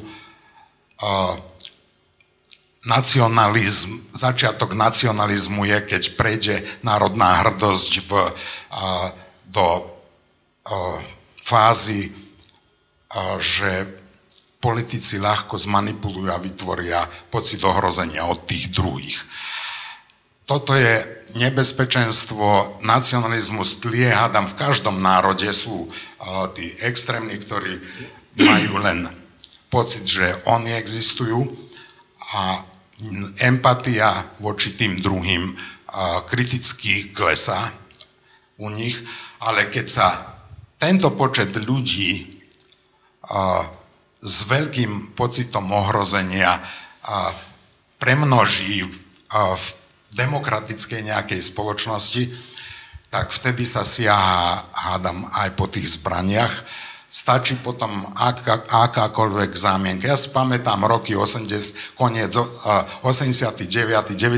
rok a pracoval som v médiách na Balkáne, v televízii Nový Sad, slovenskej redakcii a viem, ako som mal na stole uh, Zahrebský viesnik Sarajevsko oslobodenie, Novú Makedóniu, uh, slovinské noviny Delo, politiku, borbu.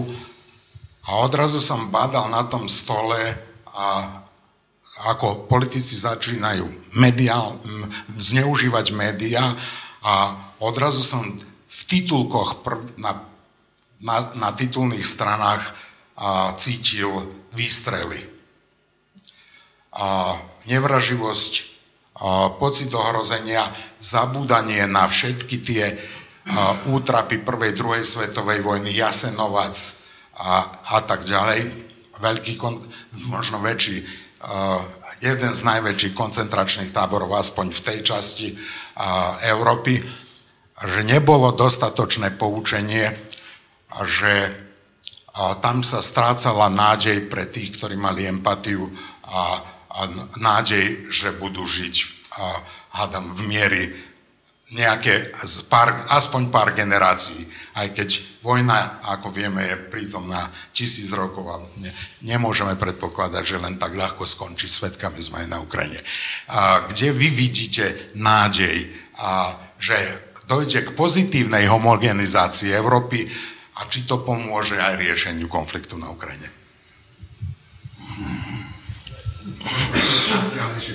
Ne, po, pohodě.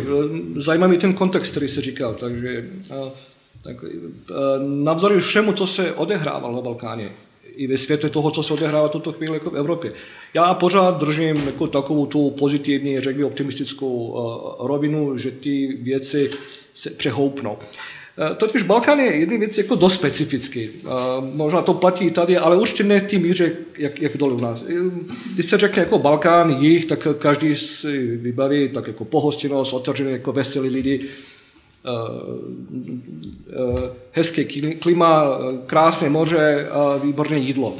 No a i navzory tomu všemu, co se v Bosně a vůbec na, na všech těch balkánských válkách odehrávalo. Věřte mi, potkávám se poměrně často s těma lidma, který byli v různých jako armádách.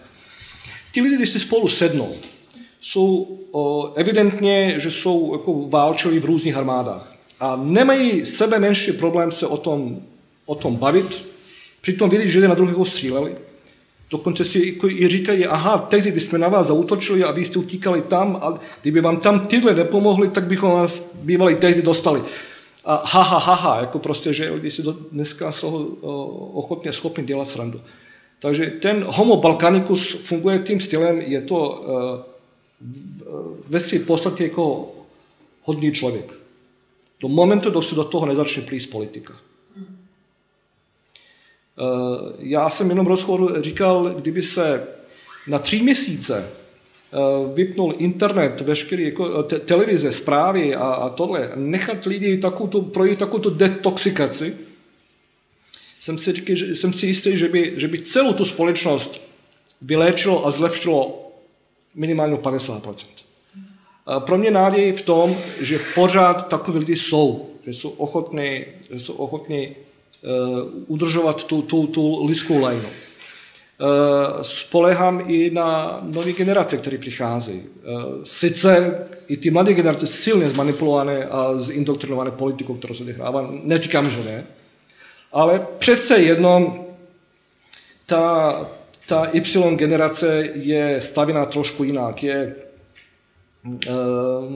spíš otevřená a e, směřuje nějakým jako lepšímu životu. Určitě by se nechtěli vracet zpátky do těch, do těch konfliktních e, i situací a i, i, i vnímání světa kolem sebe.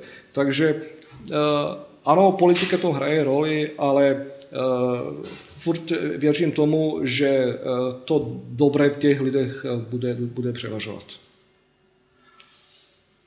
Ďakujeme vám. A tam sa ešte nejaký hlásiť Dobrý deň. Ja som tu bol aj včera, ma zaujali tie témy, tak som prišiel aj dneska, ale síce neskôršie. No a ja ako mladý človek, samozrejme, že vy ste zažili viacej aj, aj tie skúsenosti možno vojenské, zase to vidím tak troška z iného úhlu, že napríklad ako aj Ukrajina a Rusko, ani jednu krajinu si nezastávam teraz, ani jednu krajinu nejako nechcem vyzdvihovať, ale tiež mi nepríde fér napríklad, čo robí Amerika alebo americké vojenské tieto veci, aj keď Vieme, že tu mnohí z nás možno sú zastancovia pani Čaputovej a uznávajú, ako keby bol ten pravý boh. Ale mne skôr sedí tak, mm, taká úroveň, aj včera, čo som tak pocitoval, takej diplomácie, hej, ako boli tu ten pán filozof, hento pán spisovateľ a vyjadroval sa aj o tom politikovi, že treba mať aj také troška aj také etické aj morálne zásady, hej. My mladí to troška tak vnímame, že častokrát tie médiá, ako ste povedali, a komerčné médiá, za nimi stoja politické strany. Za nimi stoja, bohužiaľ, zlí ľudia. Bohužiaľ. Hej, nestoja tam len dobrí ľudia. Hej. Takisto, ako sú Rusi zlí, takisto, ako sú aj kopu razy Ukrajinci zlí, takisto, ako sú aj Američania zlí. Treba, treba sa dívať tak objektívne na tieto, podľa mňa, veci, lebo najviac potratov robila Ukrajina na počet obyvateľov. Keď Ukrajina dokáže toto urobiť a zabíjať mladé životy nenarodených detí, prečo by nezabila starých. Alebo my dávame, ako aj Česi, dávajú zbranie. Alebo Slováci, Poliaci podporujú. My dáme zbranie. Áno, idem dať otázku. My dávame zbranie ľuďom, aby na Ukrajine strieľali do svojich ľudí? Je to podľa mňa normálne alebo humánne? Veď nemusí človek chodiť do kostola.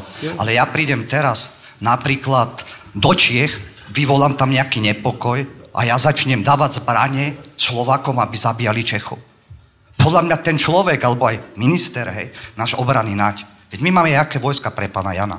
Hej, tuto nejakých 450 vojakov v Žiline. Čo my máme, jakú armádu? My ideme strážiť východnú hranicu. Veď teraz sú bezpilotné lietadla. Hádam by Rusi nešli z východnej hranice pre pána Jana. Hej, povedzme si to otvorene. Hej, a my sa ideme tu teraz, že prídu z európskej... Áno, ja som... Áno, chcem sa spýtať, že tento konflikt si myslím, že sa dal podľa mňa aj pred 8 rokmi úplne inakšie aj mierovo riešiť. Prečo to sa nerieši, ne, neriešilo prv? To, mhm. toto mi je záhadné. Prečo sa prv toto neriešilo? Jo, děkuji, děkuji, za, děkuji za otázku. Velice zajímavý názor. Děkuji, že jste to takhle jako sformuloval. Je důležité uh, slyšet i, i ten, i ten druhý, druhý uh, pohled a rozměr. Uh, akorát za prvé uh, uh, ospravedlňujem jednu válku eh, nějakou události, která se dělala předtím, jako není správně rezonování. To je, ano, na úrovni jako politiky, vyjednávání určitě jako stojí argument, eh, že Amerika zautočila nevím kde nevím to. Jako určitě ten, ten argument jako stojí. Ale e, nejhorší, co se může stát, že jednu válku e, hledáme důvodění v tom, že někdo někdy na jiný místo dělal jinak. To, tom, v tom smyslu vám jako rozumím. E, na druhou stranu, kdyby, kdyby Rusové, bez, už teď jako nebudu, nebudu do, do těch důvodů, proč se to stalo. Aby pravdu řekl, mě nezajímá. Asi se, kež by se to před 8 lety nebo před, před 38 dní nějak domluvilo a dohodlo, aby, žádná, aby žádný výstřel nepadnul, žádný člověk nezahynul, žádné dítě Eh, prostě jako nebylo, nebylo poškozené. Eh, to, co jsem říkal před chvíli, co platí o Balkáně, že jsou dobří lidé, eh, já si to sami myslím o všech lidech, jako i, já, já si to myslím i, i o Rusech, já si to myslím o Ukrajincích, že tam jako většina lidí ve své podstatě, jakoby, že jsou to hodní lidé.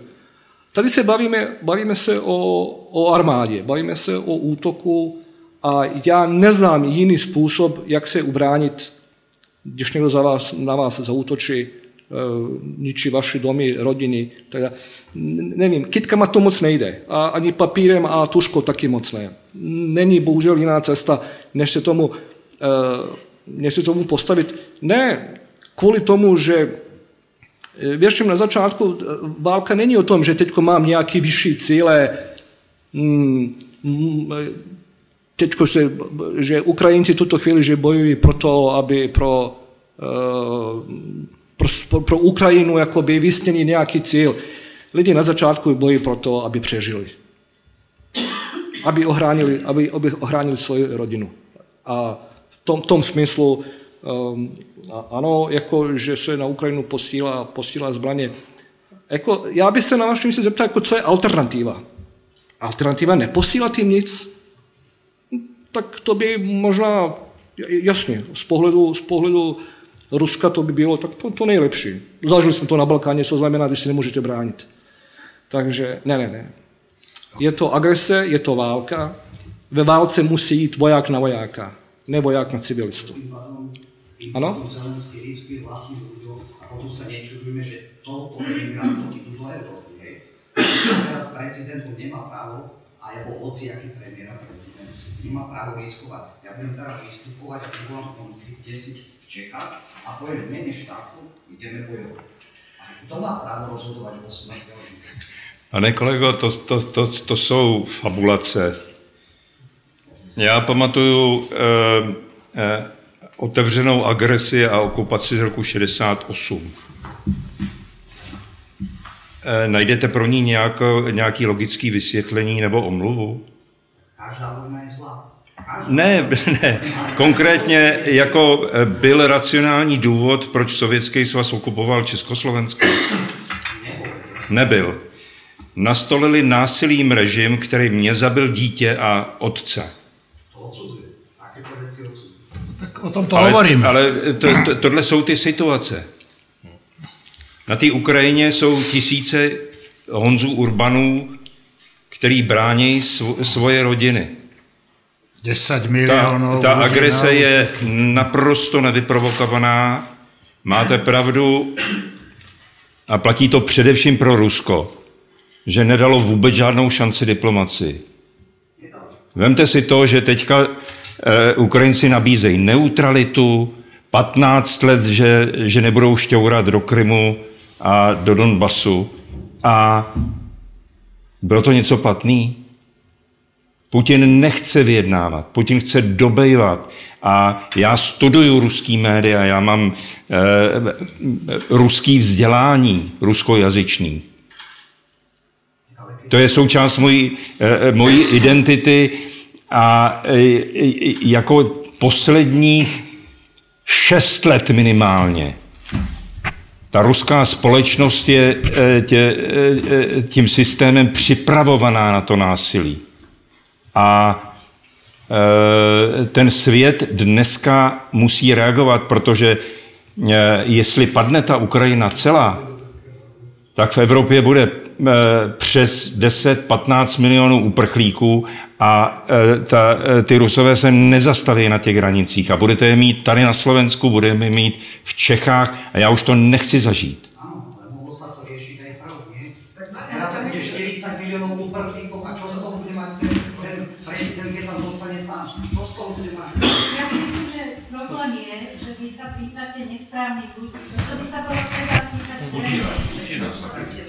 Jasně, jestli, jestli můžu, jestli, pardon, děkuji fakt za, za ten dotaz. Myslím si, že není od věci, že zanesl trošku jiný pohled, ale asi to není úplně jako téma a toto směřovalo k nám.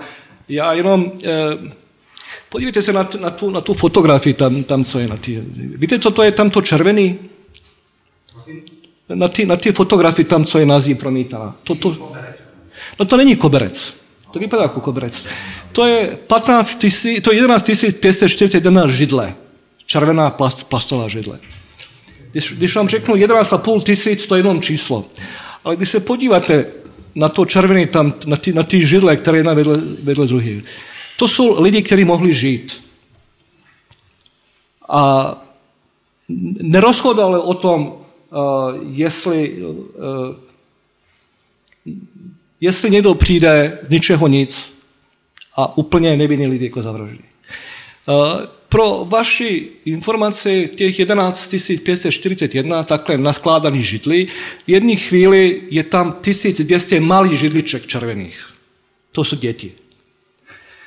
A když se podíváte na tohle, tak eh, končí veškerá, veškerá filozofie a politikanství eh, zůstává jenom holý lidský život. A tohle, to, tohle je posvátný a pro tohle uh, stojí za to bojovat. Díky. Díky.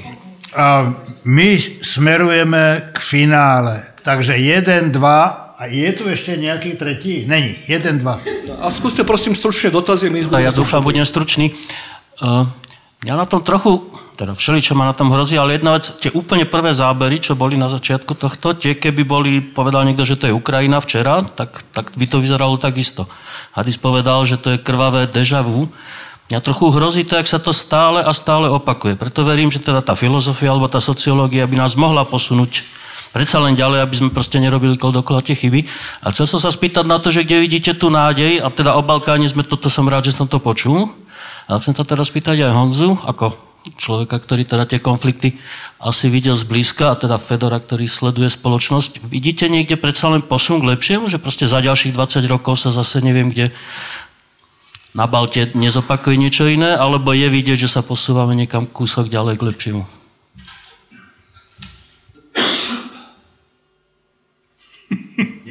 posledných 32 rokov. Je nádej.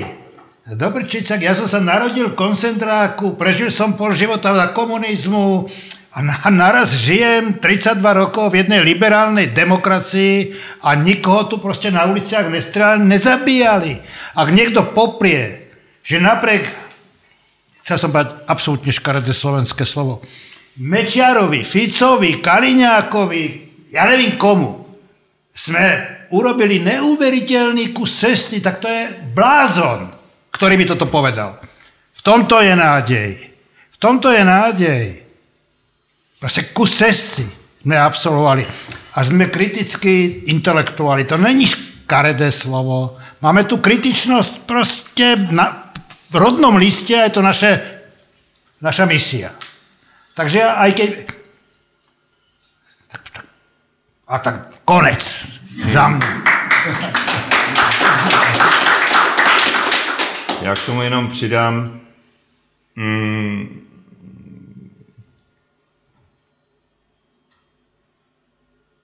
Ta naděje je v tom eh, čase míru, ale eh, vždycky se musí začínat od dětí.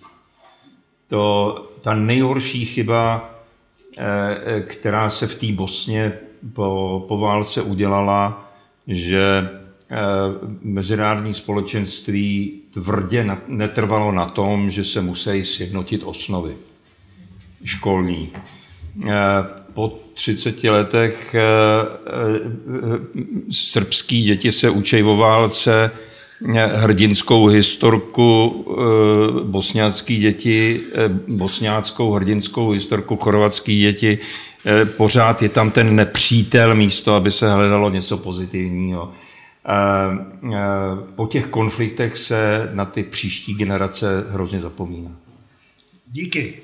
A nech se páči.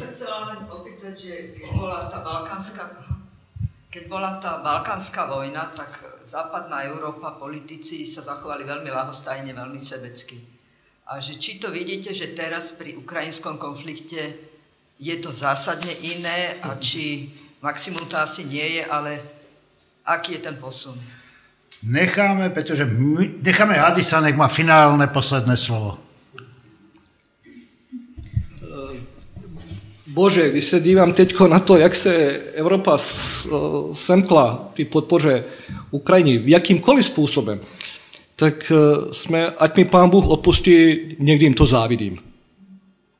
Keď by, tohle, keď by sme měli 1% toho, uh, hrať pán Bůh, že bych jako, to, tohle nepřál naopak, jako dělám všechno pomáhám, co můžu taky. Ale uh, keď by tehdy si Evropa za, zachovala, uh, minimálně to číslo tam, co vidíte, bylo by, bylo by o dvě, dvě čísla decimální mín.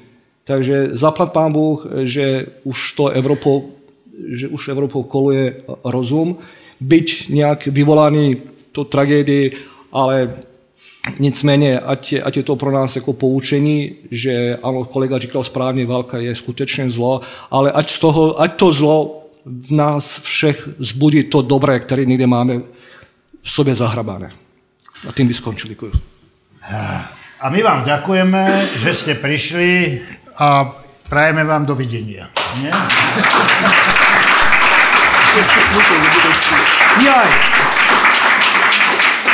Nezabudnite, že Hadis priniesol z Prahy knižku a podpíše ju každému a kdo si kúpi tri kusy, tiež trikrát podpíše. Podpíšeš? Podpíšu určite. Tak,